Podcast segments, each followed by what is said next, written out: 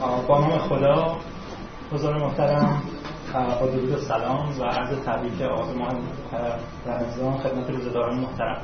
از طرف انجمن دانشجویان ایرانی دانشگاه استنفورد خوش آمد میگم. حضورتون تو و به که همین ابتدای کار تشکر کنم از افراد گروه هایی که امکان بر اجرای این برنامه رو فراهم کردن. ابتدا از همین کریستینا مقدم پروگرام ایرانی استادیز. حمایت مادی و معنوی کردن. از این برنامه و مدیر گروه جناب آقای دکتر عباس میلانی هستن که از ایشون و از این گروه بینا سپاس گذاریم. مرکز فرهنگ اسلامی اوکلند متقبل اصلی سفر دکتر سروش بودن به کالیفرنیا و جناب آقای جعفر شناسا یاری بسیار کردن که ما کمکی میزبان آقای دکتر سروش هستیم. در این جمع بسیار متشکرم. همینجا مایلم که یادآوری بکنم که آقای دکتر سروش سخنرانی خواهند داشت. در همین مرکز اسلامی اوکلند روز شنبه ساعت 6 دقیقه عصر با عنوان رمضان و تجربه نبوی که عنوانش از سخنرانی امروز متفاوت هستش همچنین دوستان اعضای انجمن دانشجویان ایرانی دانشگاه استنفورد که در واقع حامی و برگزار اصلی این برنامه هستند و دوستانی که داوطلبانه کمک کردن برای اجرا این برنامه تهیه پوستر و ضبط ویدیویی این برنامه در حال حاضر که باز هم متشکریم از همشون. و نهایتا از استاد ارجمن مفتکر و فیلسوف ایران جناب آقای دکتر عبدالکریم سروش که دعوت ما رو پذیرفتن و در این جمع حاضر شدن و من سفر رو تا به حال کردم همونجور که بیشترتون در واقع تمام پیش می‌دونید آقای دکتر سروش سالهای متوالی و خستگی ناپذیر در دانشگاه ایران اروپا و آمریکا مشغول تدریس و پژوهش بودن. صدها مقاله و کتاب در زمینه فلسفه علم و الهیات عرفان و شناخت مولانا و همچنین فلسفه سیاسی اسلام تعریف کردم. از سوی نشریه کانت در سال 2005 با عنوان متفکر به عنوان صد شخصیت تاثیرگذار در جهان معرفی شدن سال گذشته روز ده, ده متفکر برجسته منتخب مجله کان پالیسی بودن آیا دستور در سالهای پس از انقلاب به عنوان منتقد چیره دست مارکسیست شناخته می‌شد ولی در سالهای ابتدایی دهه 60 نقدشون متوجه ایدئولوژی اسلامی کردن. و در همون زمان در مقابله با طرح اسلامی شدن علوم انسانی در دانشگاه ها از وحشی و بیوطن بودن علم سخن گفتن. سالها بعد با نگارش مقالاتی در زمینه قبض و بست تئوریک شریعت در نشریه کیهان فرهنگی آغازگر یک سری حرکت ها و البته مناقشاتی بودن در بین روحانیون و روشنفکران که بعدها با نقد بنیانهای فکری حکومت اختیارگرای مذهبی و مفاهیمی همچون کساگرایی دینی و جامعه مدنی این حرکت ها بیشتر شد و ادامه پیدا کرد.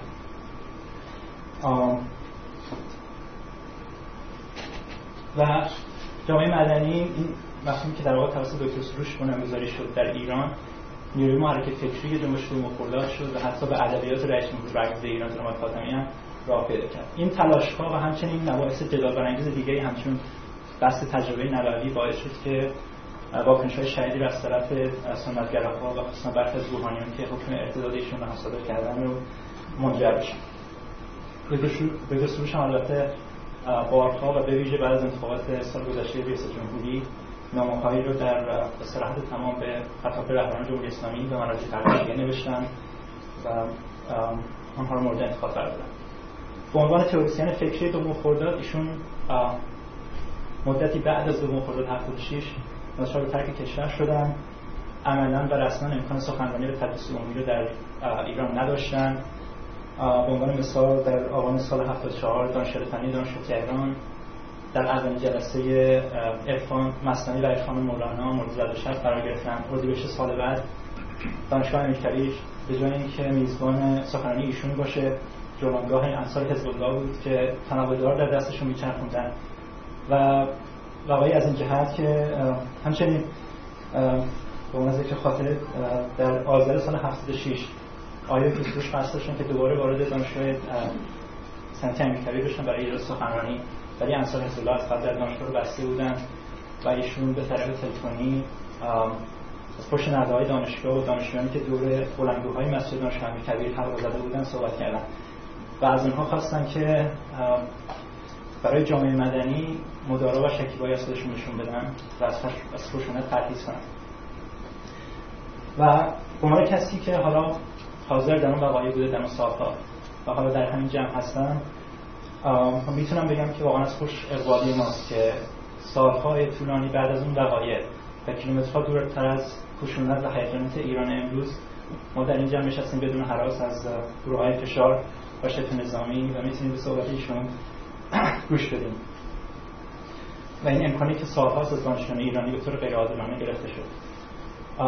همینجاست که یاد داشته باشیم از فعالان سیاسی و دانشجویان ایران که در بند هستن و یا قربانی خشونت در حوادث اخیر. قبل اینکه ایشون تقاضا کنیم که ایشون سخنشون شروع بکنن.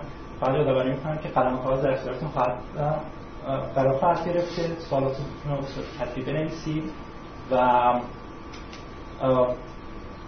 این سوالات تعدادشون پاسخ داده خواهد شد و رأس ساعت 8 هم افتار مختصر و کوچکی خواهیم داشت. جناب آقای دکتر سروش امروز راجع به سکولاریسم صحبت خواهند کرد. بعدشون تقاضا می‌کنیم که صحبتشون رو آغاز کنن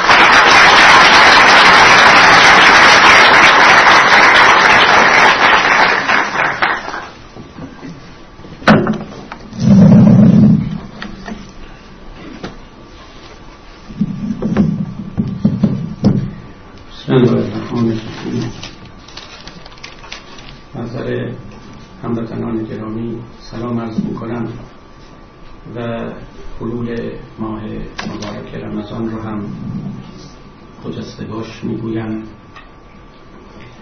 و برای شما توفیق خیشتنداری و پاسایی و علوم روحی و تجربه های معنوی و سلوک های متعالی در این ماه خجسته آرزو می کنم در اقتفای سخنان نیکو و شیرینی که برادر عزیزمان گفت این از خوش اقبالی من است. که توفیق یافتم که اینجا در محضر شما حضور یابم. در بزرگواری شماست که فرصتی به من داده اید تا سخنان من رو بشنوید. حافظ گفت که زانوی ناب کزو پخته شود هر خامی گرچه ماه رمضان است. بیاور جامی سخنان بنده البته می ناب نیست ولی الان ماه رمضان است. امیدوارم که در طول ماه رمضان از اون میهای نام جرعه و بلکه جرعه هایی نصیب شما شود و وقتی که این ماه عزیز به پایان می‌رسد همتون سرمست از میهای الهی باشید. باری در باب اونچه که در کشور ما میگذرد و نیازهایی که ما داریم به لحاظ علمی و عملی سخن فراوان می‌توان گفت همه ما کم و بیش و علال خصوص جمع حاضر که جمع فریختگان کشور ماست به نیکی از این نیازها و از این کمبودها با خبرند. همیشه برای داشتن یک حرکت صحیح و نتیجه بخش باید یک تئوری روشن در ذهن داشت. بدون داشتن یک نظریه سنجیده و آزموده و راهگشا نمی‌توان راهی به پیش گشود. من در پاره از نوشته های خود آوردم در گفته های خود هم آوردم که انقلاب اسلامی ایران به یک سال پیش یک انقلاب بی تئوری بود. کسی نمی‌دانست که چه اتفاقی میافتد و برای چه میافتد. انقلاب همیشه انفجار عواطف است. و این انفجار عواطف البته متوجه یک رژیم جائر بود و برانداختن آن در دستور کار فوری قرار داشت و این آرزو محقق شد. اما اینکه پس از آن چه باید کرد و چه راهی باید پیش رفت و در باب اقتصاد در باب دین و سیاست در باب آموزش و بسی مقولاتی نظیر اینها چه باید کرد نقشه روشنی در ذهنها وجود نبود. سرگردانی پس از سرگردانی و عدم اقلانیت ناشی از انقلاب ما رو به این سو و اون سو برد و این کشتی دیلنگر کش می شد و مش می شد تا امروز این کشتی و مجی ادامه دارد و متاسفانه ما از نتایج نامیمون آن برخورداریم و بلکه گرفتاری بلکه بیماری آفت زده و آسیب دیده ای لذا نباید گذاشت. اگر حرکت دیگری جنبش دیگری در این کشور رخ می‌دهد بی تئوری باشد. دوم خرداد که با انتخاب آقای خاتمی آغاز شد و ایشان به منزله نمادی از یک تحول تازه‌ای در کشور بر تخت ریاست جمهوری میشست یکی از مهمترین آرزوها و آمالش برقرار کردن و برپا کردن جامعه مدنی بود. متاسفانه دشمنی ها و دشواری ها اونقدر زیاد بود که اون آرزو هم تحقق نیافت اما یک ایده در جامعه مطرح شد. پاره از دلها رو رو بود. پاره از مغزها رو به خود مشغول داشت. تئوری سازی های این سو و اون صورت گرفت و رفته رفته سطح توقعات و انتظارات رو بالاتر بود. اکنون هم چیزی به نام جنبش سبز یک سال است که در کشور تحقق یافته است و انتظاراتی دارد. به دنبال پاره از کشوری ها که در کشور شد و بدترین و اخیرترین آنها کجروی های انتخاباتی بود و باعث شد که جوانان ما فرهیختگان نخبگان ما و بلکه همه مردم ما به ریشه ها بیشتر بیاندیشند و از ظواهر درگذرند و سعی کنند که تحلیل رو تا اون نهایی ترین لایه های ممکن به پیش ببرند. به همین سبب قصه حکومت دینی به صورت یک مسئله مورد توجه قرار گرفت.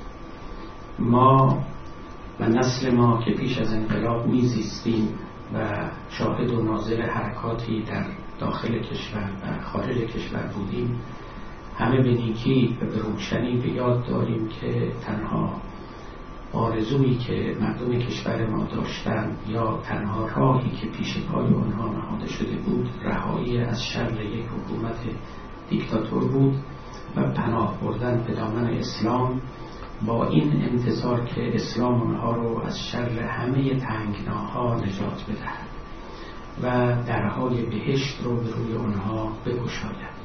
وعده آزادی داده شده بود وعده عدالت داده شده بود و همه انتظار داشتند که به سرعت و به زودی این وعده ها نقد شود تحقق یابد. و دلهای سوخته رو شادمان کند. زمیرهایی که در زیر آفتاب گرم استبداد جوشیده بودند به آنها خورکی و فرح برساند و دلهای بریان و چشمهای گریان رو از آسیب دیدگی و اندوه نجات ببخشد. با کمال افسوس و اندوه باید گفت که چنین اتفاقی نیفتاد. روحانیان ما حکومت و قدرت رو به دست گرفتند.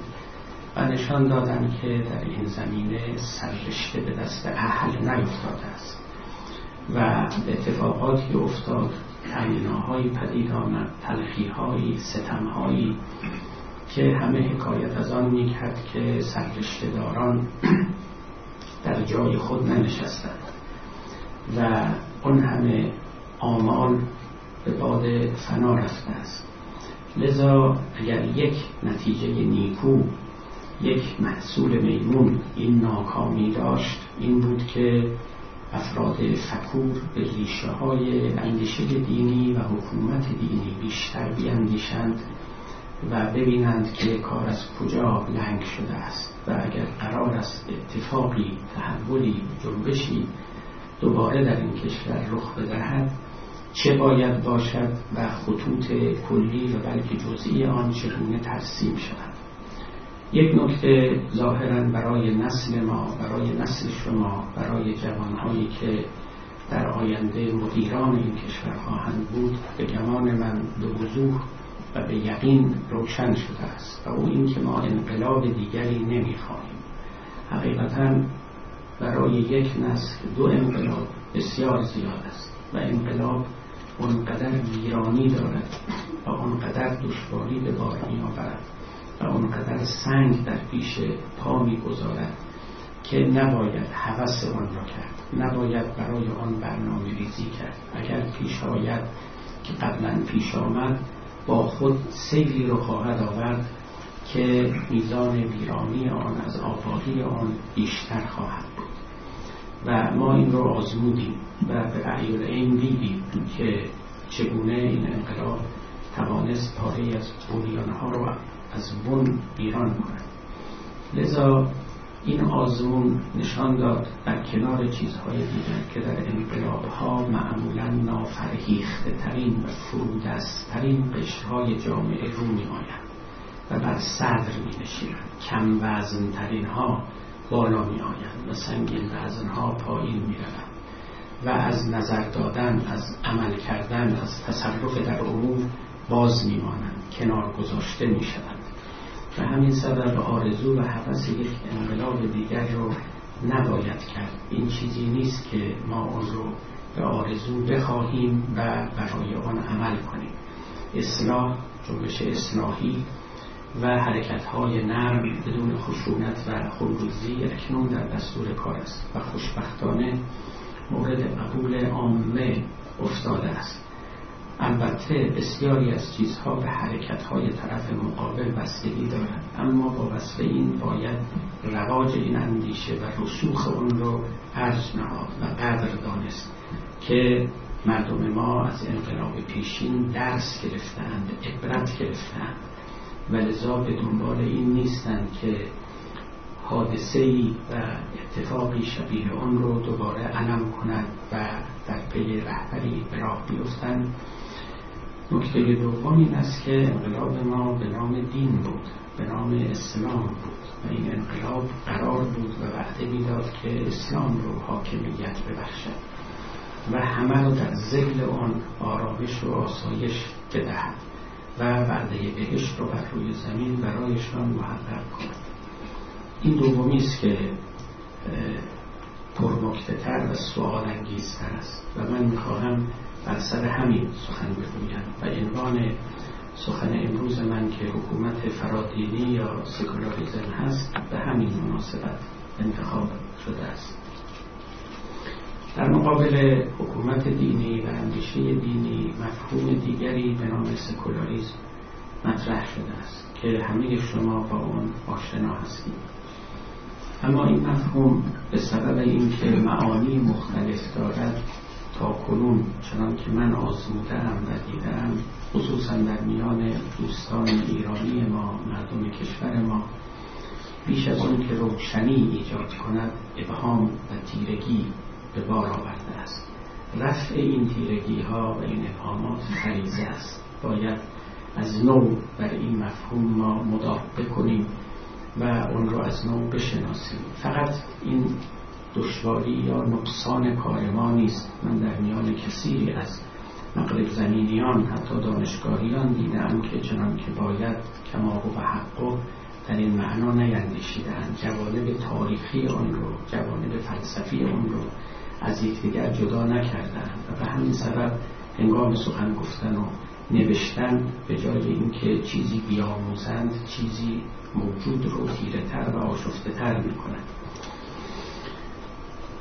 حاکمان کشور ما هم از اینکه سکولاریزم رو معادل بیدینی و مادیگری به شمارند بسیار خوشنودند و به همین سبب همین معنای ناسواب و یک جانبه رو رواج می‌دهند و اونها هم از این آب گرالود ماهی می‌گیرند. مجموع این هاست که ایجاب می کند که درباره این بیشتر بدانیم و تفکیکات ضروری رو صورت بدهیم تا یک معنا با معنای دیگری آمیخته نشود و ایجاد مقالطه در ذهن نکند. من کوشیدم که حتی پاره از معانی و ابعاد سکولاریزم رو در فرهنگ گذشته خودمان هم نشان بدهم و اینجا برای شما خواهم گفت که ممکن است اعتراض پاره از باریک بینان رو برانگیزد که سکولاریزم که یک مفهوم نوین است و متعلق به جهان مدرن است. چگونه می‌توان آن رو به عقب برد؟ به چند صد سال پیش و در نوشته های حافظ یا سعدی یا خیام و افسار اینها آنها رو جستجو کرد. این رو توضیح خواهم داد و فعلا اجمالا می‌گویم که درست است که این واژه قبلا در میان ما که هیچ در خود کشورهای اروپایی هم وجود نداشته است و دو سه قرن بیشتر از تولد این واژه و این اصطلاح نمیگذرد. با همه این احوال نباید مفتون واژه ها شد. به معنا باید توجه کرد. اختلاف خلق از نام افتاد چون به معنا رفت آرام افتاد. وقتی که به سراغ معنا برویم اونگاه خواهیم دید که بسی چیزهای نو اونچنان هم که نو می نمایند نو نیستند. و دست کم گذشتگان هم در آن زمینه تأملاتی داشتند و نکته هایی در میان آوردن ولو از آن واژه و از آن ترم استفاده نکرده باشند. یه نمونه ساده او همین مسئله نامینالیزم هست که ما حتی معادلی برای او در فرهنگ خودمون نداریم. امروز اون رو ترجمه می‌کنن به اسمیگری یا نامگرایی و امثال اینها که تعبیرات کاملا ناآشنایی برای فیلسوفان و برای فلسفه ماست. اما حقیقت نامگرایی یا نامینالیزم رو ما در فرهنگ خودمون داریم. یک دسته از متکلمان ما که متکلمان اشعری نامیده می‌شوند و اغلبیت جهان اسلام رو تشکیل می‌دهند یعنی نزدیک به 90 درصد اینها همشون رو می‌توان یا اکثریتشون رو می‌توان در زمره نامینالیست ها جا داد و قلمداد کرد. اینها مخالف ماهیت بودن مخالف کلیات بودن مخالف اسنس بودن مخالف علیت بودن و بسی از این امور که همه چیزهایی است که شما در مکتب نامینالیزم که در قرون وسطا در اروپا رونق و شکوفایی بسیار یافت وجود داشته. همینطور از قصه سکولاریزم به توضیحی که خواهم گفت. سکولاریزم در تاریخ مسیحیت و در تاریخ مغرب زمین و در قرون وسطا و به صورت یک reaction یک واکنش به شیوه تفکر دینی و شیوه عمل دینی پدید آمد و تولد یافت. اولین معنای سکولاریزم عبارت بود از کامجویی از دنیا. دقیقا در مقابل مفهوم زهد و ذم دنیا قرار داشت. این مفهوم رو ما در تصوف خودمون هم داشته ایم. در میان پاره از صوفیه ما ترک دنیا یک ارزش بسیار متعالی بود. از نمونه های بسیار بارز آن نام آشنای ابو حامد غزالی است. مرد متکلم و متفکر و ناقد فلسفه و زاهد. در حدی که معتقد بود انسان در طول روز یک بار غذا بیشتر اگر بخورد از دایره زهد بیرون رفته است. اگر غذای خود یا آزوقه خود رو به مدت چهل روز در خانه داشته باشد چهل روز که هیچ به مدت سه روز در خانه داشته باشد از دایره زهد بیرون رفته است. معتقد بود که بین این جهان و اون جهان آخرت رقابتی است. هرچه در اینجا آدمی تنقم بورزد و کامجویی کند در جهان دیگر از او کم خواهند گذاشت. چنین مفهومی از زهد که مورد قبول پاره از زاهدان و صوفیان ما بود همون چیزی بود که در میان مسیحیان قرون وسطا هم رایج بود. اگر در میان ما به صورت یک جریان باریک وجود داشت در مسیحیت به صورت یک جریان بزرگ رودخانه عظیم جاری بود و کثیری رو در خود جا می‌داد.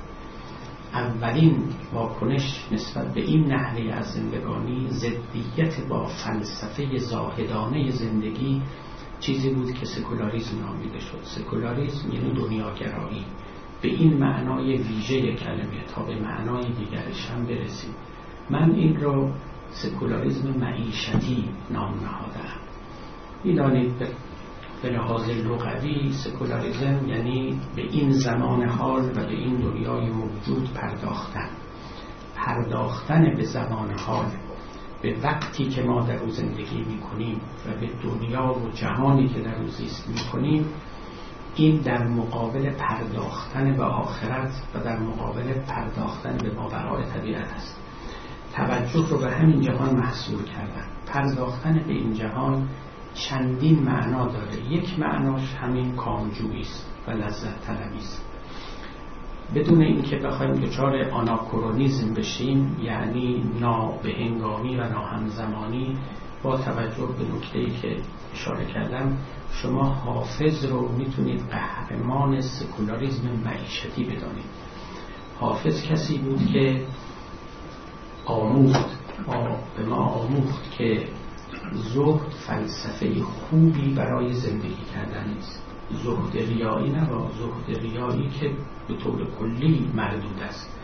زهد ورزیدن و برداشت کم کردن و لذت نبردن و کام از دنیا نگرفتن و از نعمتهای این جهان استفاده نکردن و منزوی بودن راهبانه زندگی کردن خلوت گزینی کردن این رو حافظ مطلقا شیوه درستی عاقلانه و حکیمانه برای زندگی کردن نمی‌دید و حتی معتقد بود که کسی که در این دنیا از نعمتها استفاده نکند راه استفاده کردن از نعمتهای اخروی رو هم نخواهد دانست.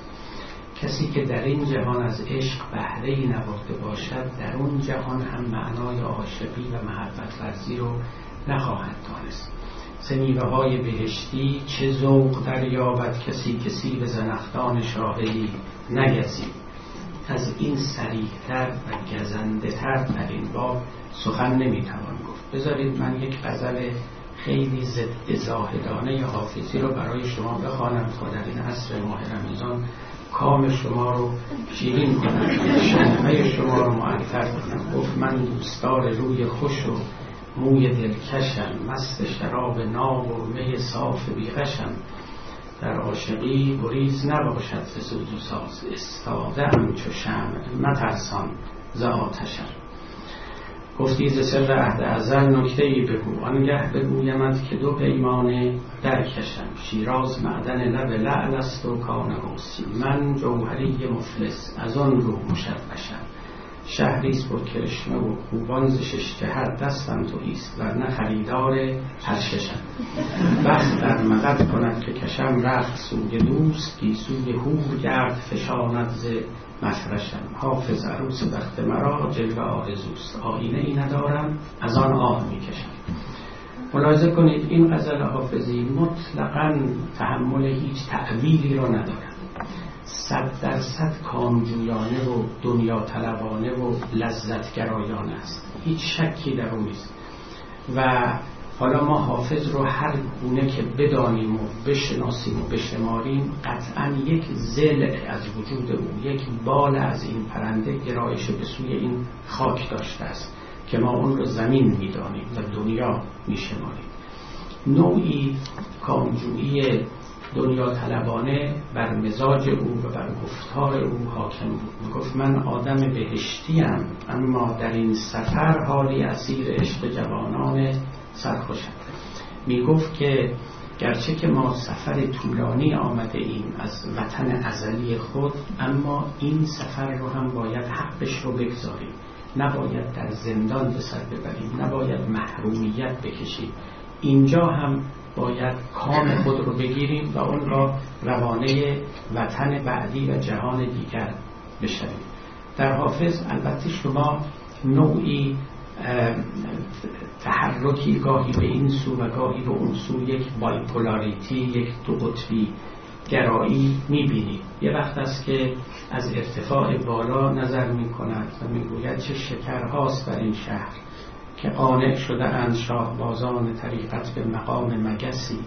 اونقدر شیرینی اونقدر حلوا اونقدر لذت در این جهان است که کسانی که می توانند به معراج بروند و پروازهای متعالی بکنند اینها به مقام یک مگس به سایز یک مگس قانع شدن که بیان در روی شکر بنشینند و از اون شاهبازی و شاهینی صفتی دست بردارند و اون رو فراموش کنند. این از یک جهت که نشان می‌دهد حسرت حافظ رو برای یک پرواز عالی در آسمانهای سلوک روحی. ولی از آن طرف هم می‌گفت که طمع در آن لب شیرین نکردنم اولا ولی چگونه مگس از پی شکر نرم؟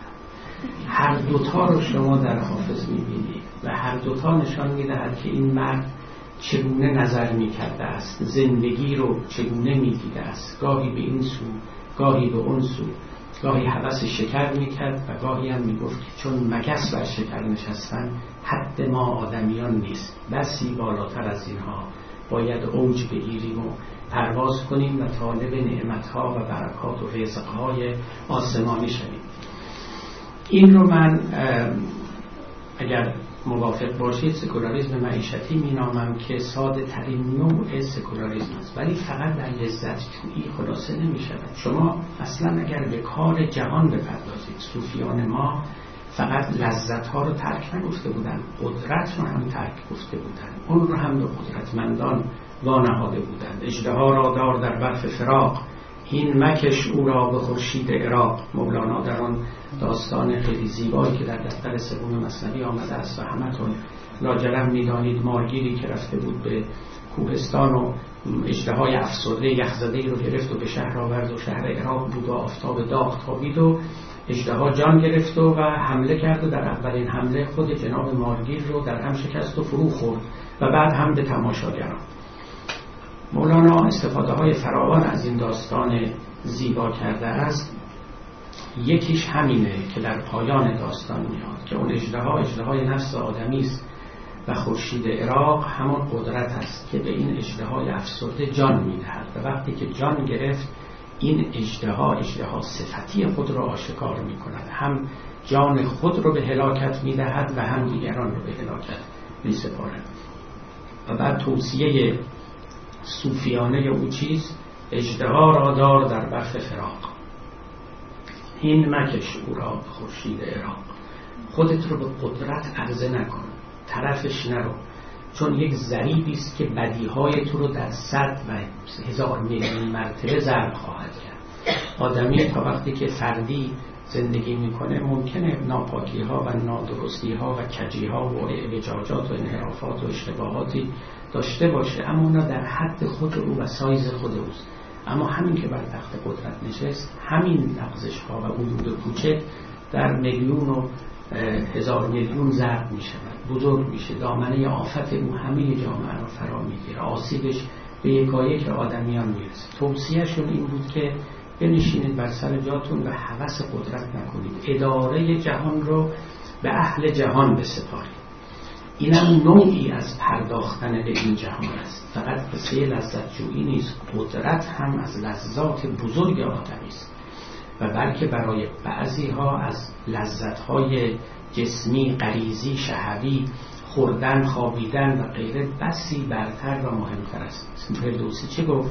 گفت دمی آب خوردن پس از بدسگال به از عمر هفتاد و هشتاد سال.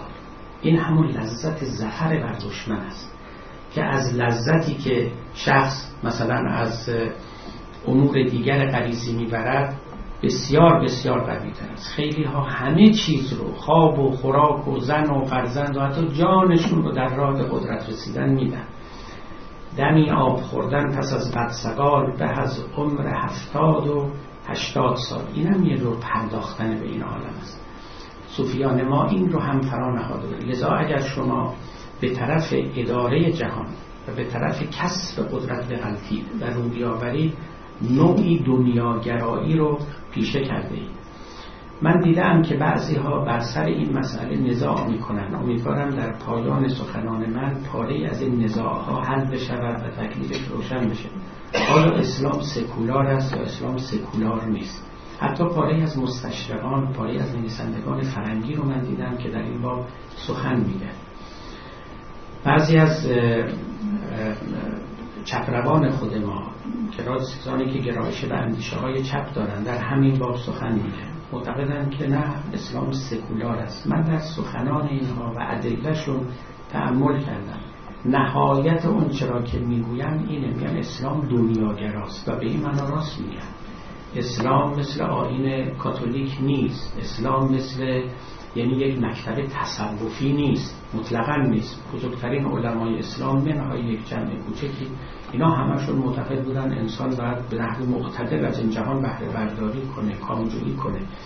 لذا اگر اسلام رو شما به معنای یک دینی بدانید که هم طالب قدرت است هم مشوق بهره برداری از این جهان است. کسی رو از ازدواج کردن و از نمی‌دونم در جمع زندگی کردن اینا هیچ باز نمیدارد. به صومعه نشینی و قار نشینی دعوت نمی کند به این معنا البته یک دین دنیاگراست و سکولار است. اما سکولاریسم فقط این نیست. اگر این بود وقت ما کارمون تمام شده بود.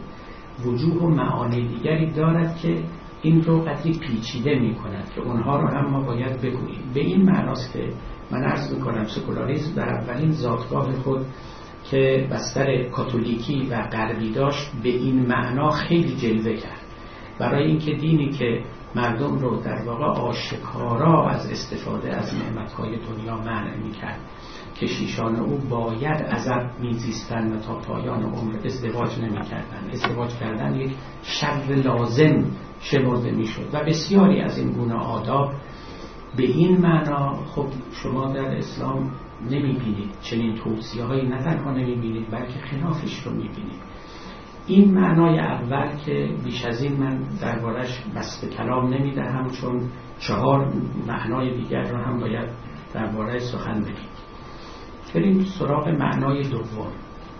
معنای دوم رو من سکولاریزم کلامی یا عقیدتی نام نهادم.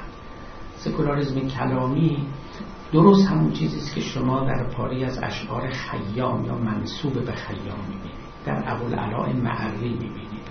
در زکریای رازی می‌بینید. مثال ها رو از فرهنگ خودمون می‌زنم که برای ما آشناترن. ما رباعیات خیام واقعا به درستی خبر نداریم. دیوی ست ربایی رو به اون نسبت می‌دهند. شاید 20 الی سی تاش موثق نباشد. بقیه جزء ربایی های سرگردانی هستند که در ادبیات فارسی فراوانند و سرایندگان اصلی اونها چندان شناخته نیستن یک رباعی واحد رو شما می‌بینید به مولوی نسبت میدن به حافظ میدن به اوهدی کرمانی. به این به اون. و واقعا تکلیفشون نامعینه. به همین سبب هم در مورد خیام ما به درستی و به دقت داوری نمی‌توانیم بکنیم. اما خب ما سنخ کلام خیامی رو هم تقریبا می‌دونیم. یک فیلسوف بدبین به جهان مرگندیش به این معنا که از وجود مرگ و از حضور مرگ در زندگی سخت تلخکام بود. ای کاش که جای آرمیدن بودی یا این ره دور را رسیدن بودی. ای کاش پس از هزار سال از دل خاک چون سبزه امید بردمیدن بودی. این حسرت های خیام بود. ابر آمد و باز بر سر سبزه گریست. این باده لالگون نمی باید زیست. این سبزه که امروز تماشاگه ماست تا سبزه خاک ما تماشاگهگیست. می‌بینید دیگه اندیشه مرگ موج می‌زند. و این شخص همیشه به فناع زندگی و به فناع عالم می اندیشد قصه می خورد تلخکام است و آرزوی جهان دیگری رو می کند که در آن جهان جاودانگی باشه اما به چنان جهانی هم باور نداره قومی متحیرند در مذهب و دین قومی متفکرند در شک و یقین. ناگاه منادعی در آید ز کمین که بی خبران راه نه آن است یه وقت یکی پیداش میشه میگه همتون سر کاری همتون معطلید همتون بیهوده پندارید. من میان کاری نداریم. به جز بیهوده پنداری نداریم. همه خیالات بوده. همه یک مش اندیشه تقلیدی و تاریک و بی اساس. خب ببینید در زکریای رازی ابوبکر زکریای رازی اینا همین اندیشه ها رو داشت پاک نبوت رو ممکن بود در ابوالعلای معری شما همین رو می‌بینید. این اندیشه که سکولاریزم کلامی عقیدتی نام می‌گیرد عبارت است از انکار ماورای طبیعت جهان سر ما و انکار آخرت جهانی که پس از این ما به او خواهیم رفت. و حصر زندگی آدمی در همین جهان موجود. بازم تکرار می‌کنم اصلا saeculum یعنی همین زمان و همین جهان موجود. این نام رو بی جهت اختیار نکردن و شما در میان این اندیشمندانی که نام بردم این فکر رو می‌بینید امروزه که در جهان مدرن که ما زندگی می‌کنیم این ایتیزم و اصطلاح نفی خدا و انکار خدا که سکه است. سکه روزه. و مدعیان او هم فراوانند و مفتخرند به انکار خدا.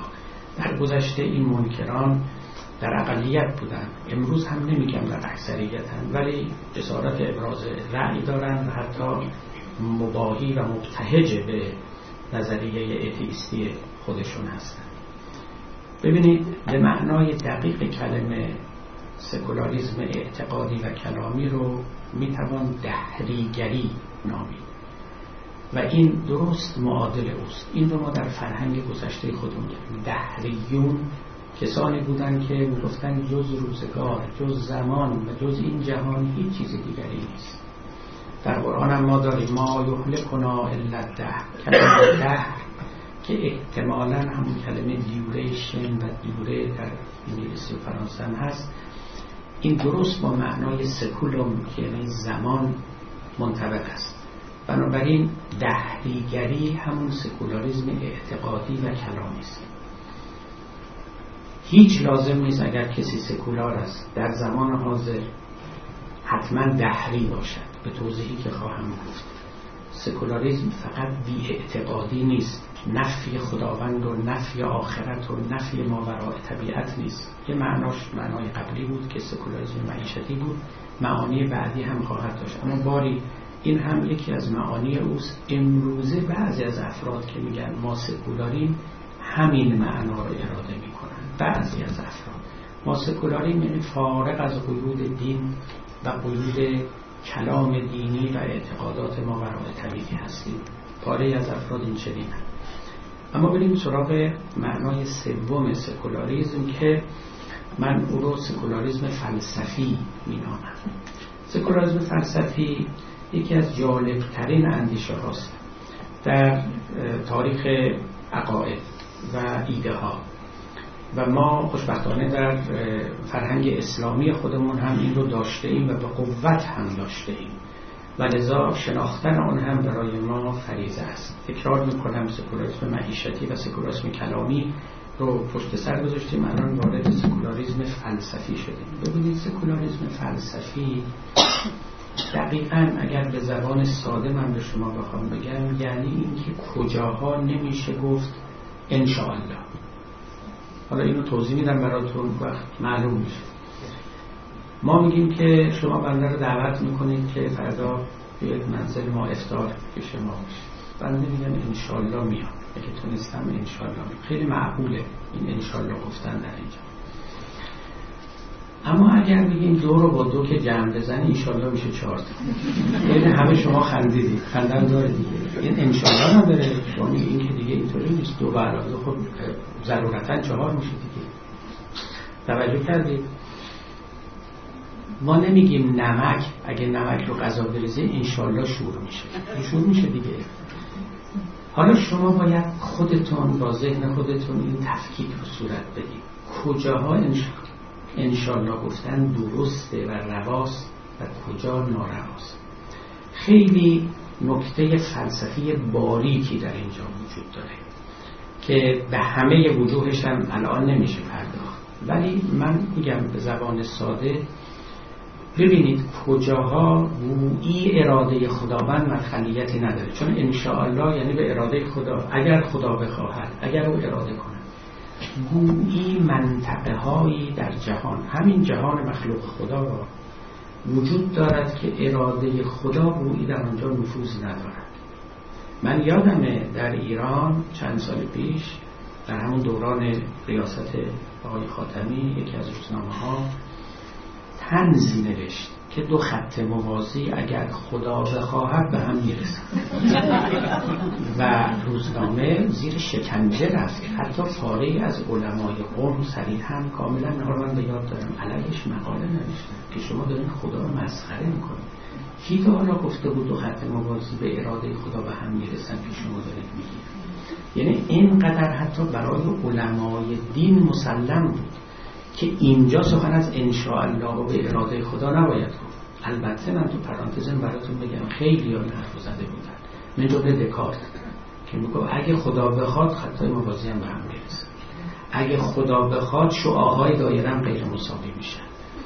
معتقد بود در همه جا اراده خدا نفوذ داره. ولی خب اکثریت متفکران و دست کم بسیاری از متفکران امروز ما و فیلسوفان ما البته فیلسوفان بزرگ مسلمان مثل بو علی سینا مثل مولا صدرا مثل ابن رشد میر داماد سهروردی و دیگران اینا همشون معتقد بودن که نه انشاءالله نداره. دو خط موازی به هم نمی‌رسن. شعاهای یک دایره حتما با هم مساوی دو به علاوه دو حتما چهار می شود نمک حتما شوری می آورد و ها کذا و ها کذا این رو ما بهش میگیم سکولاریزم فلسفی. این نامی نیست که گذشتگان به کار برده باشند.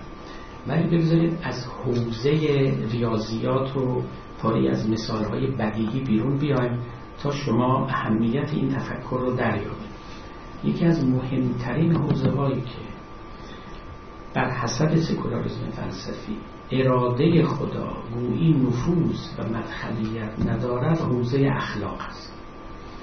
ببینید من و شما خصوصا آدمیان دیندار اگر یک طبقه از دین دارن و از خدا دارن این است که در امر اخلاق دخالت بکن بگوید چی خوب است چی بد است چه چیزی نیک است و چه چیزی زشت است.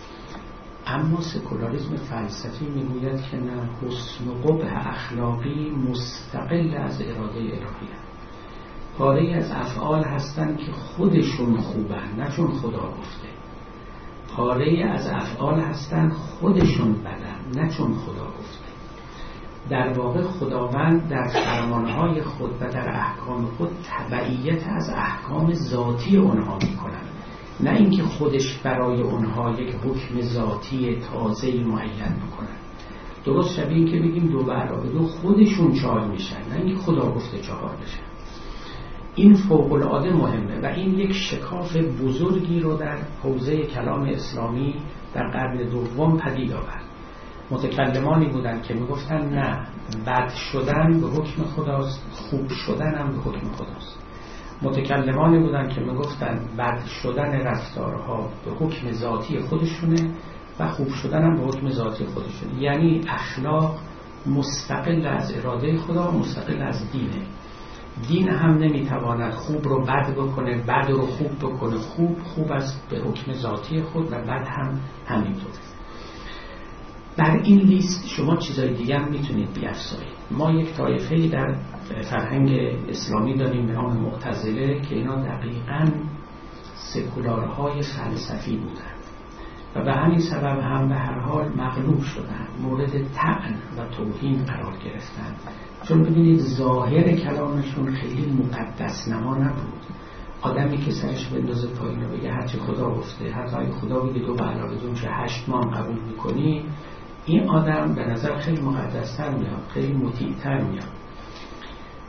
ولی آدمی که گردنش راست بگیره و بگه پاره از امور هستند که استقلال دارن در این و احکام ذاتی دارن اوصاف ضروری دارن. اینا ممکن است که از طرف جامعه مقلد دیدداران مورد تحن قرار بگیرن و چنین هم شد. ولی این مکتبی نبود که فرو به بده و خوشبختانه زندگی خود رو حفظ کرد. به این معنا سکولار بودن یک امر کاملا معقول است. یعنی شما تابع برهانید بذاری یه ربایی از یکی از شاعران معاصر براتون بکنم میگه یکی وحی و یکی قرآن پسندد. یکی علم و یکی عرفان پسندد. من از عرفان و علم و وحی و قرآن پسندم اون چرا برهان پسندم.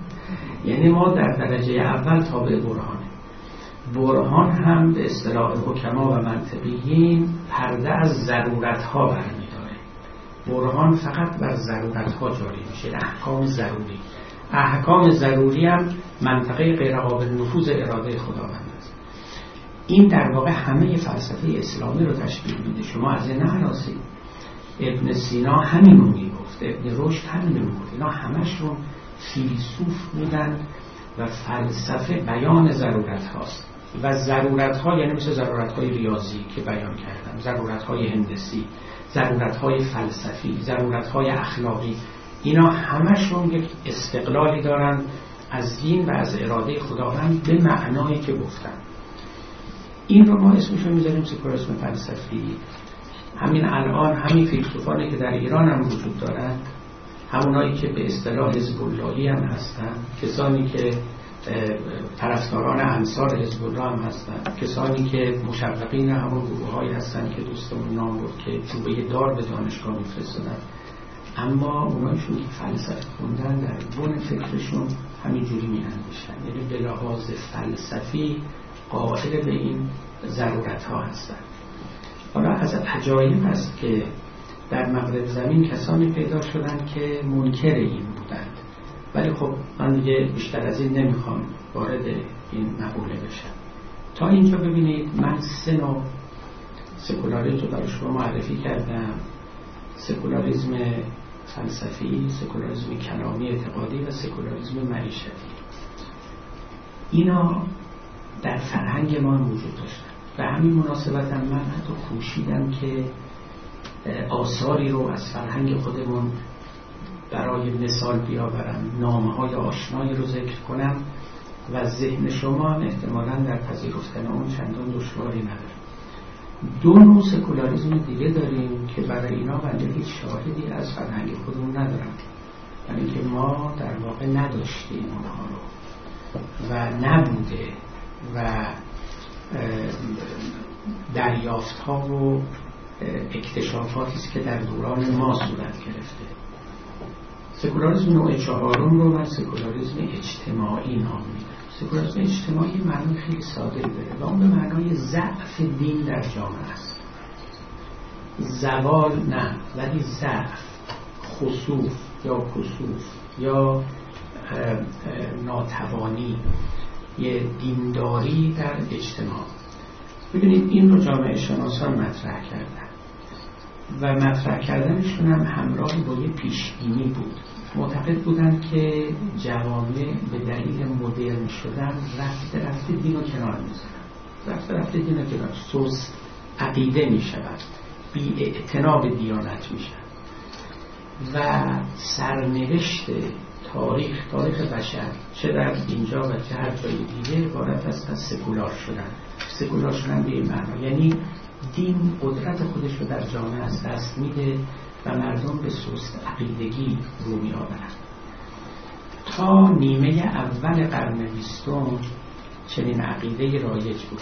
شما ببینید اصلا خیلی از ایرانی های خود ما شما که اینجا زندگی می‌کنید شاهد من اینا اصلا از غرب هیچ تصور ندارن. میگن اینجا کافرستونه. اون همه مردم کافرن.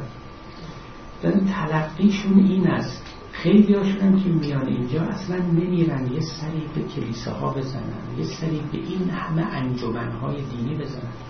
من آلمان بودم دو سال اونجا زندگی می‌کردم و در یک مؤسسه تحقیقاتی بودم. خب آلمان از آمریکا خیلی سکولار کردن یعنی ضعف دینی در اونجا بیشتر. من چیزایی رو چشم خودم دیدم خیلی تعجب کردم. من سالها روی ترجمه یک کتاب کار می‌کردم.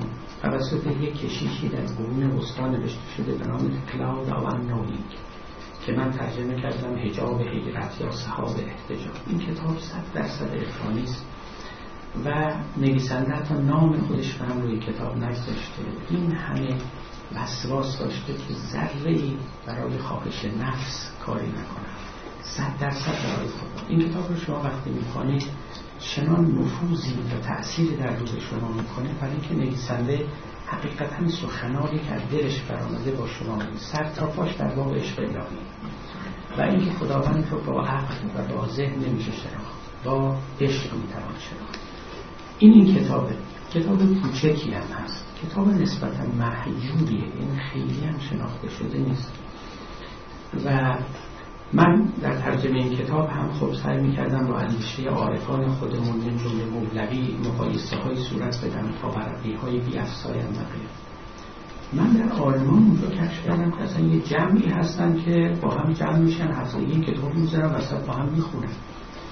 ولی شما اصلا تصور نمی‌تونید بکنید. براتون ممکنه اعجاب آور باشه دانستن این.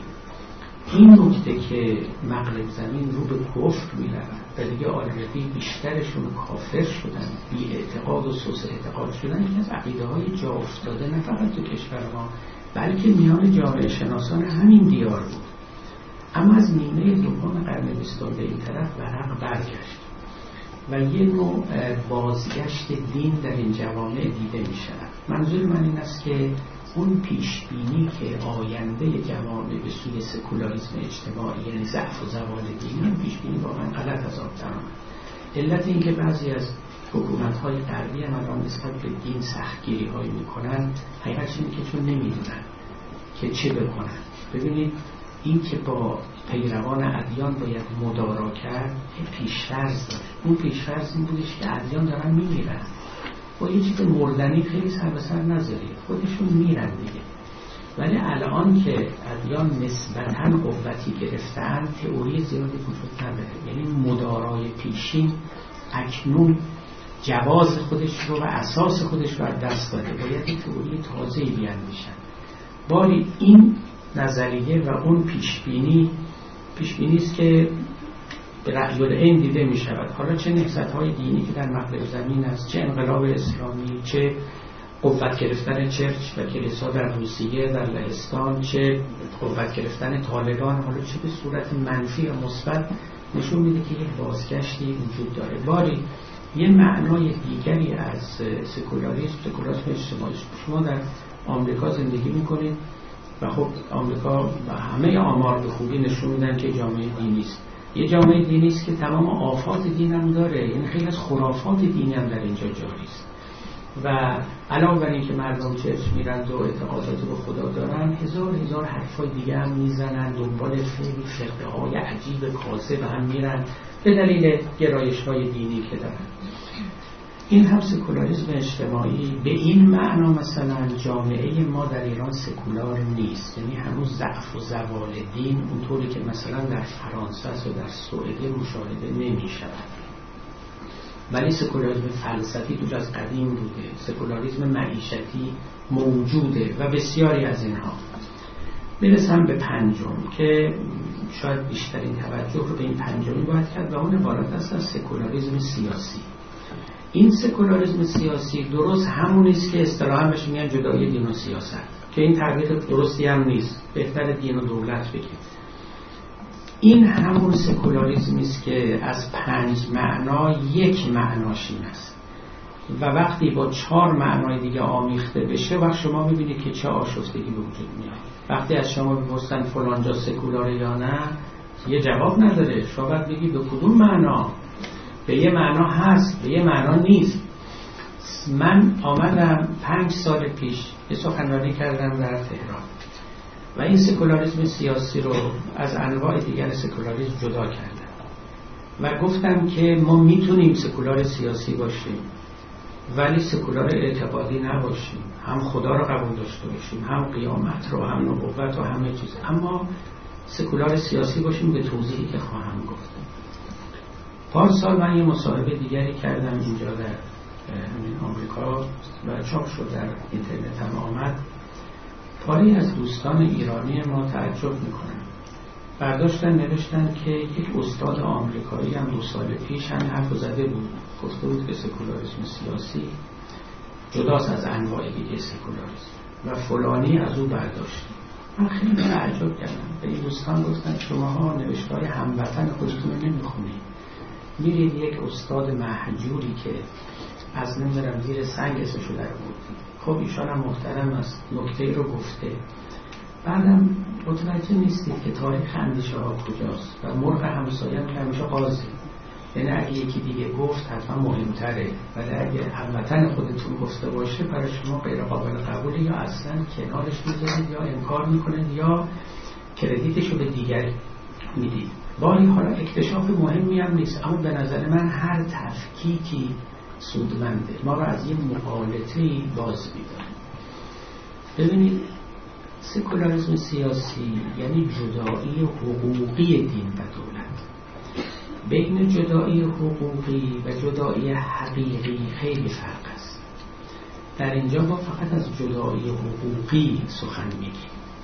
یعنی قانون رو چنان می نویسیم که حکومت نسبت به فرقه های دینی بیطرف باشه و به همه یکسان نظر بکنه. معناش اینه معنای دیگری نداره. قانون رو چنان می نویسیم که حکومت نسبت به فرقه های دینی نگاه بیطرفی داشته باشه. این می شود سکولاریزم سیاسی. این سکولاریزم سیاسی هم یه چیزی نیست که با فرمان کسی بیاد و با فرمان کسی بره. اگر دین یکی از دینهای جامعه قدرت خیلی زیادی داشته باشه. بقیه رو میشوره می‌بره. همیشه در تاریخ اینطوری بوده. وقتی که بین اینا یک تعاملی و تعادلی برقرار بشه اونگاه توافق خواهند کرد که قانونی بنویسن که همه را از حقوق مساوی برخوردار به این معنا به نظر من سکولاریسم سیاسی امر پسندیده است. یعنی ما برای اینکه نزاعهای مذهبی در جامعه پیش نیاد و برای اینکه افراد از حقوق مساوی برخوردار باشند و به خاطر عقیده ای که دارند مورد تعقیب و حراس و آزار و تعدی قرار نگیرند بهتر است که به همه به یک چشم نگاه بکنیم. خواه مسلمان ها سر کار باشند و خواه دیگران سر کار باشند. قوانین رو هم تا اونجای اجرا کنیم که همه بتوانند اون رو بپسندند و بپذیرند و در او اشکالی و خللی نبینند. این معنای سکولاریزم سیاسی است که ما بدون اینکه یعنی نتیجه ای که می‌خوام بگیرم این بدون اینکه ما به اعتقادات اعتقاد داشته باشیم بدون اینکه تبلیغ بکنیم برای بیاعتقادی بدون اینکه تبلیغ بکنیم برای دست برداشتن از اعتقادات و از خدا و از نبوت. بدون اینکه اصلا مستحسن بشمریم بیدینی رو. کی گفته دین نداشتن بهتر از دین داشتنه؟ به هر حال دین داشتن یک یک style of life یک نحوه زندگی است. زندگی که این دنیا رو کور و کر نمی‌بینه. و معتقد است حسابی هست نظارتی هست کتابی هست قبلی هست بعدی هست. از جایی جهان آمده به جایی می رود structure به زندگی آدم میده امید میده حساب و کتاب میده. بسی اندیشه هایی که ما چون توش غرقیم قیمتش هم نمی‌دونیم گفت ماهیان ندیده غیر از آب پرس پرسان زهم که آب کجاست. هدف میده اندیشه میده همه اینها رو به آدمی میده. این نحوه از سلوک است در این عالم. یک نوع جایگاهی است که آدم در این دنیا برای خودش پیدا می‌کنه. بالا سرش خدا نشسته آینده ای داره. در گذشته حسابی شده که او رو به این جهان آوردن اکنون هم نظارتی بر روی اوست و بسی چیزهای دیگه این چیز کوچکی نیست. یک نحو زندگی کردنه. به هر حال هیچ کس نمی‌تونه بگه که این بدتر از بیدینیه. خب حالا بیدینان هم فلسفی برای خودشون دارن و من الان در مقام جدال با اونها نیستم. ولی می‌خوام بگم ما اصلا یک سکولار سیاسی به معنایی که می‌خواد همه ادیان رو به چشم ببینه کوششی نمی کند که ضعف و زوال دین در جامعه پدید بیاره. کوششی نمی کند که اعتقادات مردم از اونها سلب کنه و اونها رو سست اعتقاد بکنن. همچنان که کوششی هم نمی کند که مردم به طرف زهد و انزوا و ترک دنیا سوق بدهد. هیچ کدوم اینها.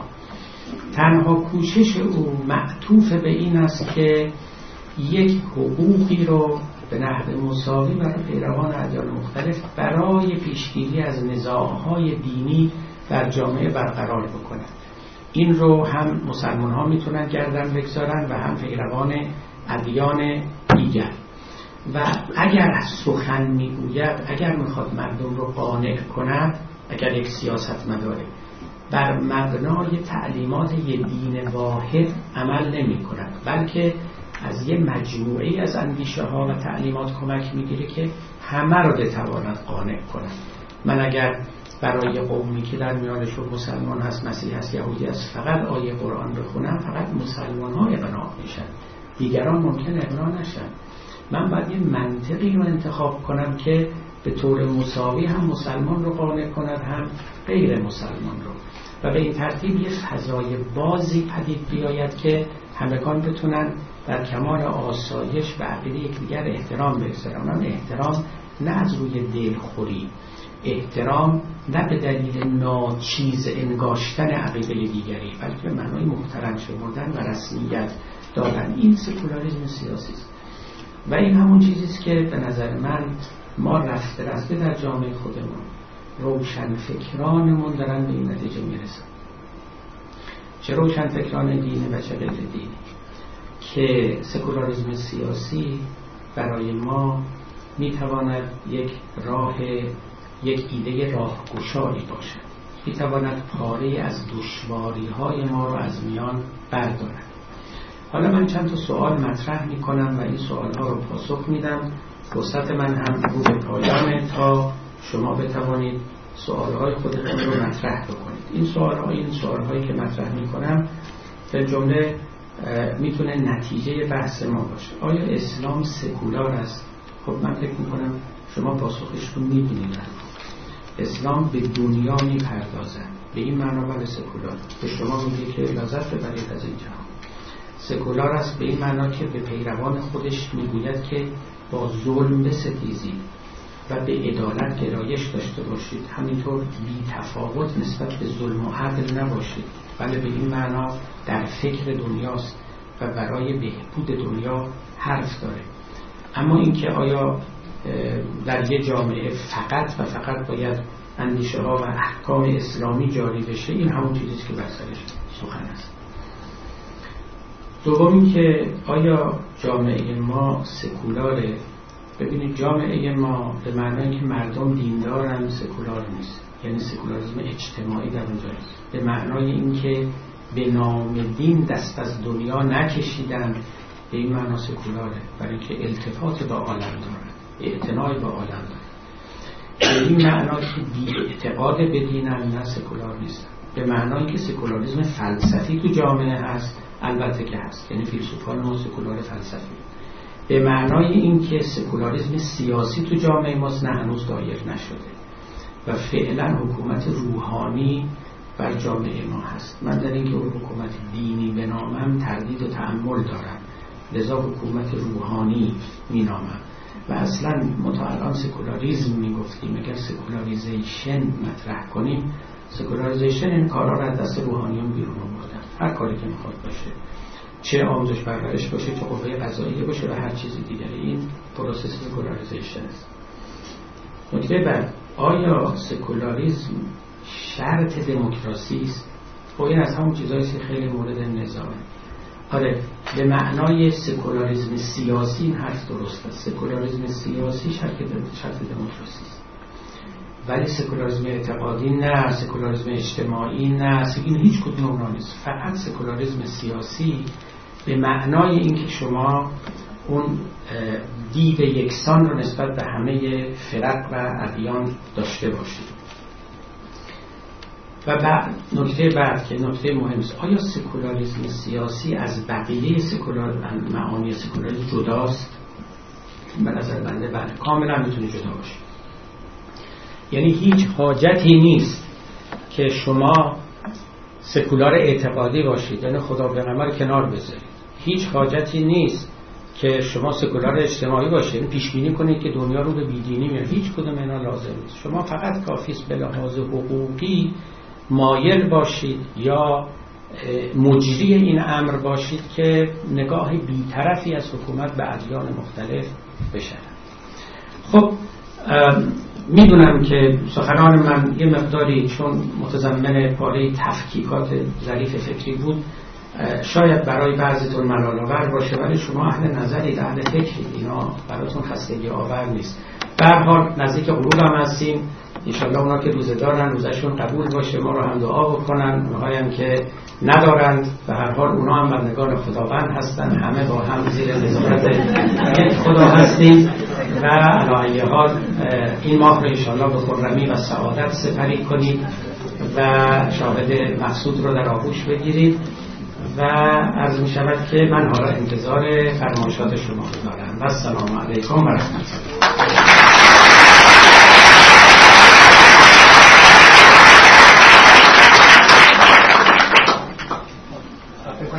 پنج دقیقه ما این بحث ادامه میدیم. این لطفا خیلی پراکنده نشین. بعد اینکه ساعت سی دقیقه می‌خوایم که سر وقت اختار شروع بکنیم. سال رو جمع خواهیم کرد و همونطور گفتم پنج دقیقه دیگه ادامه خواهیم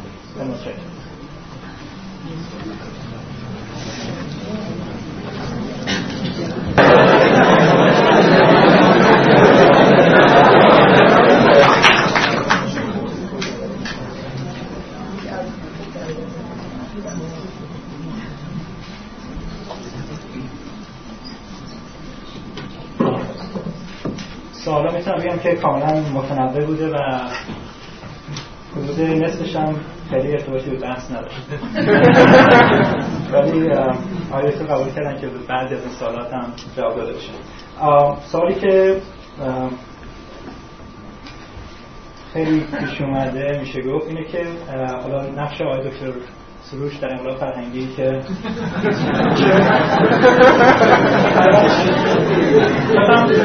کسایی که جمع هستن یه واقعا خسته شدن این توضیحات. ولی دو سال بوده که اگر انقلاب اسلامی امروز صورت می‌گرفت چه کاری رو متفاوت انجام می‌دادید؟ من این سوالی که از شخص آقای سروش پرسیدم. حالا اگر تو مایل باشید. بله از می شود که گفت بود که یار نخورسد زما به خلق کریم که از سوال ملولیم و از جواب خجل اولا اگه دوباره انقلاب بشه بنده چیکار می‌کنم؟ چون من دوست ندارم دوباره انقلاب بشه. هیچ فکری هم برای انقلاب نکردم. جوابی ندارم و ایشالله نمیشه و ما هم لازم نیست که در اون باره مغز بسوزونیم. ما کار خودمون ادامه خواهیم داد. بالاخره دوستی معلم. حالا در هر شرایطی چیزی اگر بلدیم به امداد این ملت اگر توانستیم ذخیره بیاندوزیم خب در اختیار دیگران خواهیم گذاشت. قبلا هم کار ما و شغل ما همین بوده و انشاءالله بعدا هم همین خواهد بود. در انقلاب فرهنگی مولانا راجع به قضا و قدر وقتی صحبت می‌کنه میگه بعضی ها قضا و قدرشون همراه شده. مثالی هم که می‌زنه میگه کور را خود این قضا همراه اوست.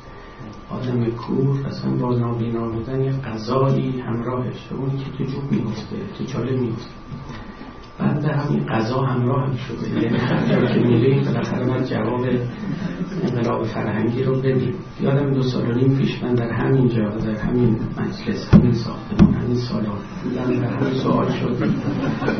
و بعدم می‌دونم هر جان بریم باز همین سوال خواهد شد. من البته دربارهش اینقدر گفتم اینقدر نوشتم. و دیگه به نظر میاد که هنوز هم بعضی ها نخوندن ندیدن و هنوز بعضی سوالا براشون جواب نگرفته. من می‌خوام کنم که حال حرفای من همونا بوده که گفتم و نوشتم. اگر اونها هم پاسخ قانع کنن به این نیست حال من چیزی هم ندارم بر اونها بیافزایم. حقیقتش دومش هم که ما بالاخره به امید یه خدمتی رفتیم دیگه. یه خدمت هم که دستان برمیمد کردیم. حالا اگر هم خطایی کردیم خدا ببخش ما همین. میشه لطف کنیم خلاصش رو بگین حالا برای کسی که نخوندن. والا این یه چیزیست که بعد همیشه ما اون رو نوشتیم. برای همین که دیگه این کارو نکنیم. شما خلاصش دقیقه یه دقیقه خیلی کارهای خوبی کردیم و بعدا دیگه نتایج خوبی هم ولی آخه که خودش برخواب خیلی مهمه ما این همه بحث که می‌کنیم از خدا و آسمون می‌خوام توضیح دادم ایشون توضیح دادم من همه اینا رو دیگه. ببینید اگه بنا بشه آدم همیشه دارم در جا بزنه جای قبلی که فایده نداره. شما اگر مایلید خوب اونا هست دیگه. شما اونا رو مطالعه بکنید ببینید مطالبش قابل قبول هست نقد هست نیست پاسخ درستی هست. بعدا بعد از اون میشه سخنی گفت. و شما ظاهرا اونا رو ندیدید. منم اونا رو برای همین نوشتم که دیگه دوباره تکرار نکنیم تکرار نکنیم یه قدم جلوتر بعد. ببخشید معذرت معذرت ما اینجا جمع شدیم به عنوان مخاطب سخنران. شما اگر سخنران باشین چشم می‌تونید نظرتون رو بگید. بس اجازه, بدین. اجازه بدین. اجازه بدین. خواهش می‌کنم ازتون. خواهش می‌کنم. راجع به این بحث سکولاریسم که آقای که سوش مطرح کردم یکی دو سوال خیلی اساسی تر شده که مستقیما رفت نداره. من در واقع هر دو سوال با هم ترکیب می‌کنم. یک سال این بوده که کسی پرسید من به وجود خدا شک دارم و علاقه من بودم بدونم که شما به چه دلایلی به وجود خدا معتقد هستین. به خصوص که همونجور که خوبی ها آفریده خداست شر و بدی ها هم به همون نسبت آفریده خدا هستش. و سال دیگه هم که شاید فقط مربوط بشه اینه که اگر مذهب چیز خوبی هست و فواید زیادی داره پس به چه دلیلی که تعداد زیادی از مردم از آن گریزان هستند. حالا شما این هم سوال خیلی طولانی است. اینکه من به چه دلیل به خدا عقیده مندم؟ داستان مفصلی است. می‌تونید بپرسید نه از من بگید خداشناسان چرا به خدا عقیده مندن؟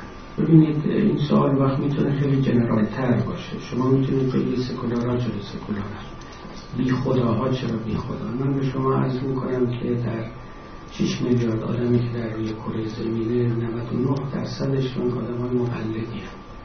یعنی هر جا به دنیا میان همون عقیده رو پیدا می‌کنن. چه اونایی که انکار خدا می‌کنن چه اونایی که قبول خدا می‌کنن. فردی که خیلی استدلالی دنبال اینا رفته باشه خیلی کمه خیلی نادره. الان عموم مردم به صورت این سبک زندگی اینا رو انتخاب می‌کنن. و ادامه هم میدن. بعدم جزء وجودشون و هویتشون میشه و زندگیشون رو با او سامان میدن.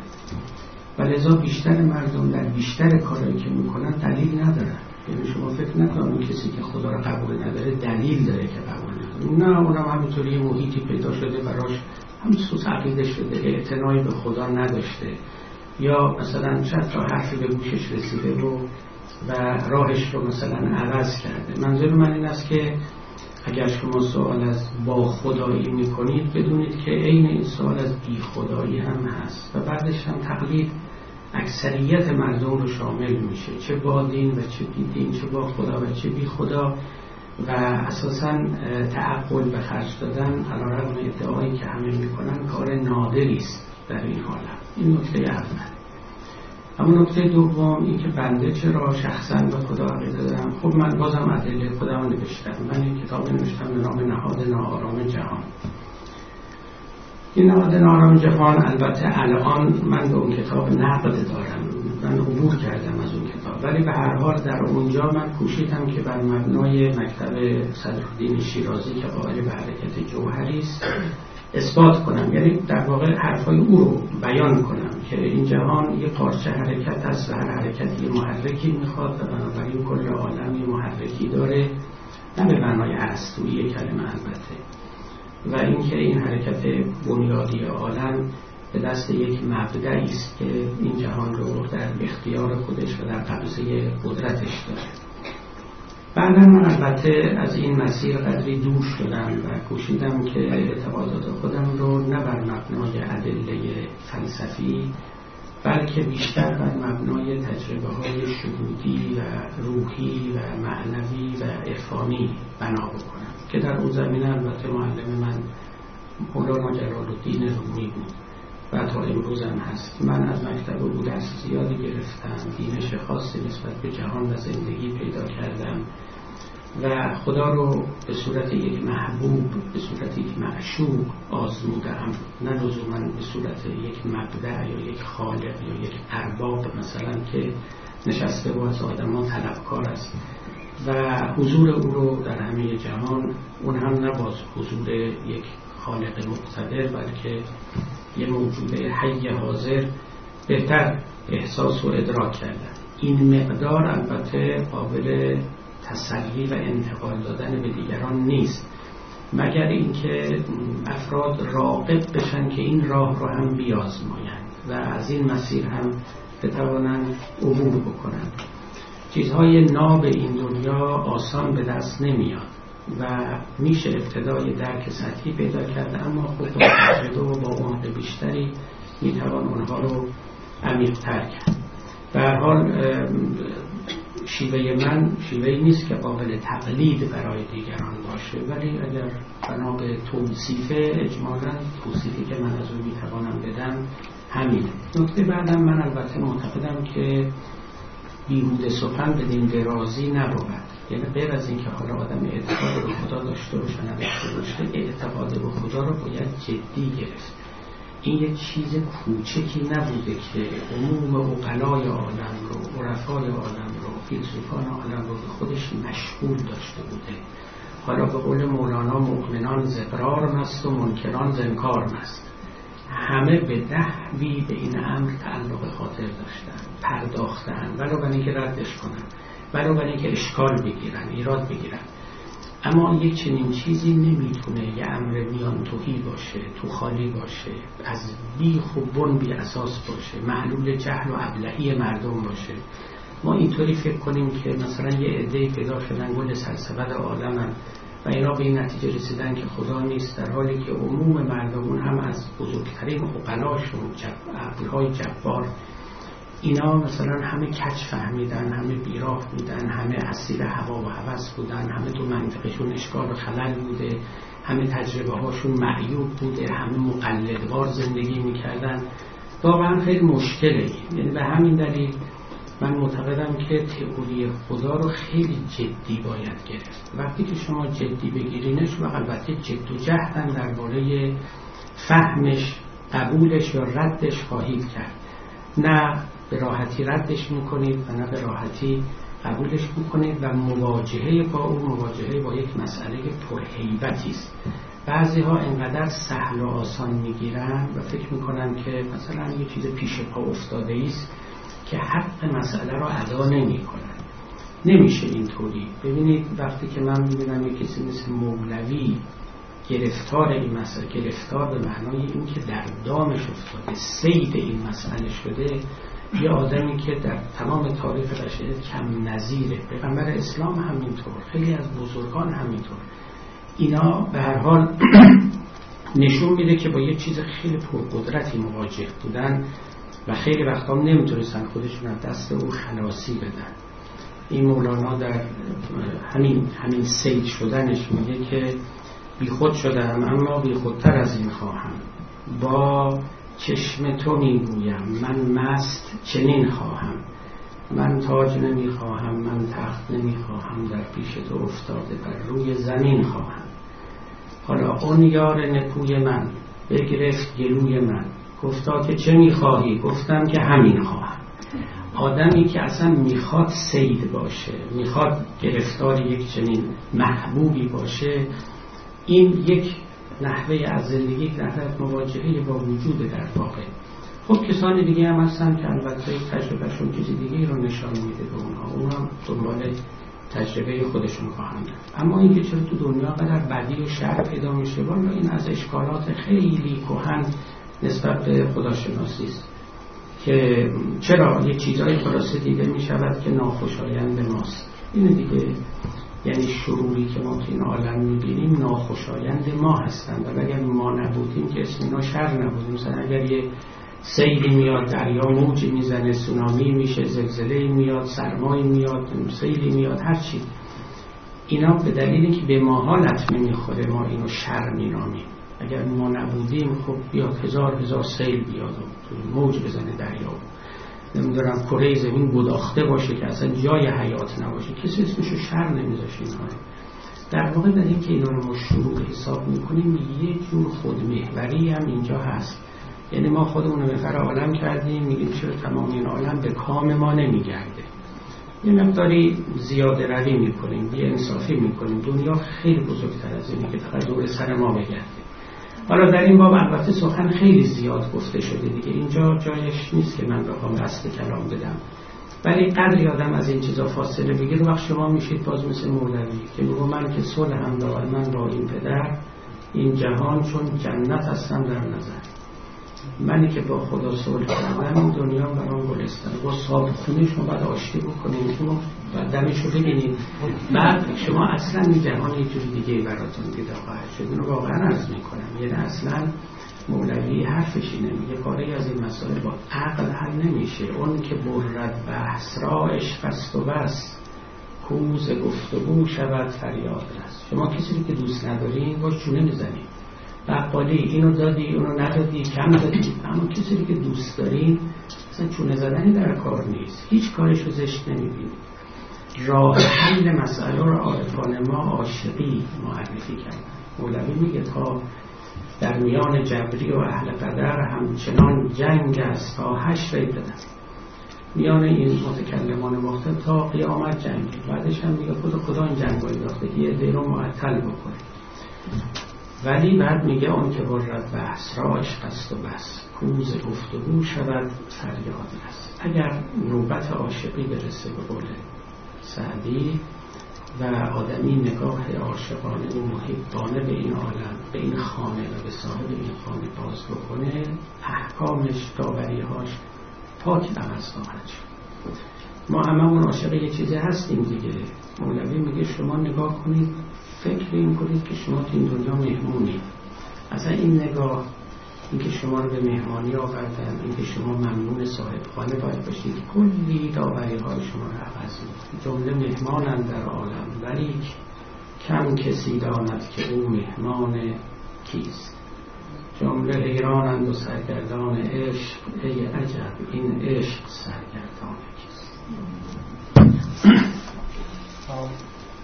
سوالی هست راجع به سکولاریسم سیاسی که پرسیدن آیا بیشتر باعث نارضایتی همه ادیان و از جمله بیدینان نمی شود به جای اینکه رضایت همه را در پی داشته باشد چرا چرا مورد نارضایی بشه؟ البته ببینید خب معلومه هر کسی شاید مایل باشه که طلبه با او باشه ولی ما باید بیاموزیم که با هم مدارا کنیم. بالاخره حافظ ما هم گفت که با دوستان مروت با دشمنان مدارا دیگه این واقعا آسایش دوگیتی مضمون این دو حرف است یا تفسیر این دو حرف است. یعنی آدمی باید یاد بگیره که دست از یه چیزی برداره از قلبه از تحکم از اینکه همه امور رو زیر فرمان خودش بگیره. نه به نظر من اتفاقا موجب رضایت همه خواهد شد موجب رضایت خداوندم خواهد شد. خدایی که ما را آفریده می‌بینه ما با هم دعواهای پایان ناپذیر پیدا خواهیم کرد. و در قرآن هم آمده. اون می‌دونسته که صلح میان آدمیان به راحتی برقرار نخواهد شد و اصلا خود خدا پایه این اختلاف دینی رو گذاشته. بالاخره یه پیغمبر به پیغمبر رسید. و اگه یه پیغمبر بود انقدر دعوا نمی‌شد. گرچه فرقه های مختلف به حال دوباره درست می‌شد. در یه دینی و نزاع آغاز می‌شد.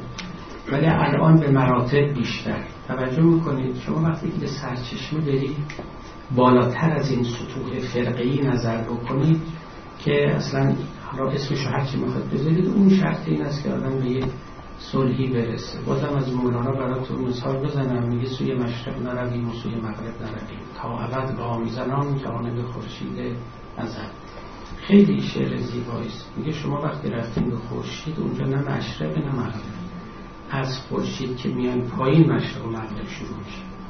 شما اگه رفتین پیش عیسی نه پروتستانتیزم نه کاتولیک. هیچ عیسی. از او که میاد پایین این چیزها این اختلافات شما به سرچشمه ها که برید از یک ارتفاعی به اینها نظر بکنید اون موقع می‌بینید که پاره از این اختلاف ها همون که حافظ گفت که جنگ هفتاد دو ملت من را این نگاه را اگر آدم پیدا بکنه بهتر می‌تونه زندگی بکنه. مشروط به این که البته این خودش یه ابزاری در دست ارباب قدرت نشود که برای همون هم باید یه راه حلای اندیشید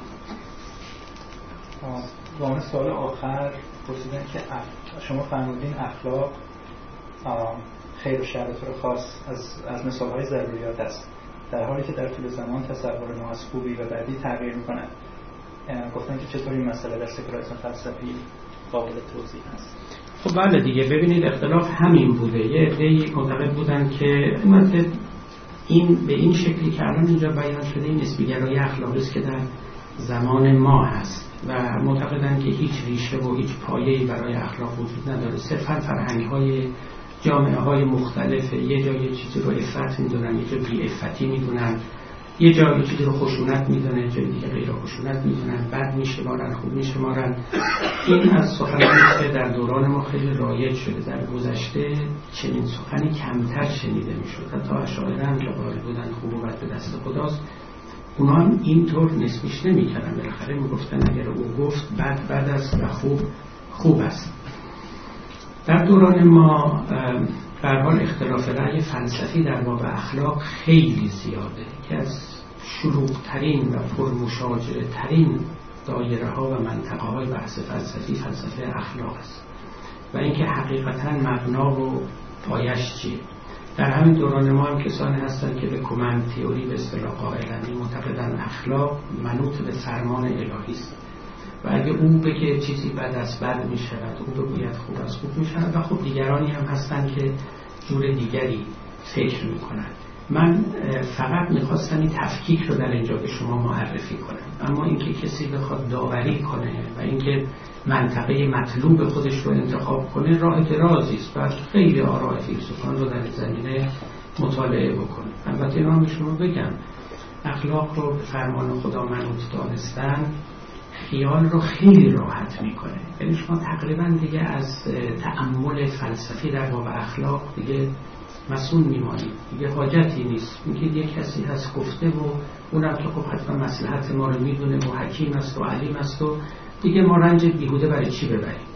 اما همین که او رو کنار بگذارید وقت باب بی پایان ملاحظات و مناقشات و مشاجرات در این باب آغاز می شود اما به هر حال کسانی هستن از قدیم که قائل حسن ذاتی بودن. حسن ذاتی یعنی پاره از رفتارها ذاتن میکن پاره ذاتن بدن خیانت ذاتن بد است دروغ ذاتن بد است. از اون بر خدمت کردن عدالت ورزیدن غیر ذاتن میکن و اینا نیک و بدشون هم فرمان خدا وسیقه نداره علایه حال چنین انقسامی وجود داره. و اگر شما تابع این مکتب دوم باشید اون وقت در اخلاق هم واجد سکولاریزم اخلاقی خواهید بود. فیلسوفان بزرگ ما مثل ابن سینا دیگران همینجوری فکر می‌کردن متکلمان معتزلی همینطوری فکر می‌کردن و بعضی از فیلسوفان زمان حاضر هم فیلسوفان مدرن هم همینطوری فکر می‌کنن. اما البته دایره بحث خیلی بیش از این است. بازم اگر از مولانا بخواد بشنوی مولانا مکتبش واقعا در مصنوی مولوی اساسا قصه اخلاق رو نه به امر خدا کول کرده و نه به مسئله ثواب و عقاب اخروی. و این نکته خیلی جالبی هم هست. نه اینکه او به اینا عقیده نداشته البته که داشته. ولی قصه اخلاق رو به کرامت آدمی یعنی در واقع میگه یک چیزای شایسته آدم نیست. و کمتر از آن است کوچکتر از آن است که آدمی خودش رو اسیر اونها بکنه همین یعنی آدمی رو مبنا قرار داده و اینکه ای همه دریا چه خواهی کرد نم؟ ای همه هستی چه میجویی عدم؟ می چه باشد یا جماع یا سما تا تو چانزان یا نشاط و انتفاع؟ آفتاب از ذره کی شد وام خواه زهره از خمره کی شد جام خواه تو خوشی و خوب و کان هر خوشی پس چرا تو منت باده کشی؟ در واقع آدمی رو مبدع این حسن و و معیارش کرده است. و بعضی از کارها در خور آدمی نیست. و لذا بده اینجوری قصه رو تعریف کرده. من خیلی به این رأی متمایلم و خیلی هم براش اهمیت قائلم چون می‌دونم خیلی از مشکلات رو حل خواهد کرد. اشاره خداوند هر مشکلات شما رو حل بکنه. السلام علیکم و رحمت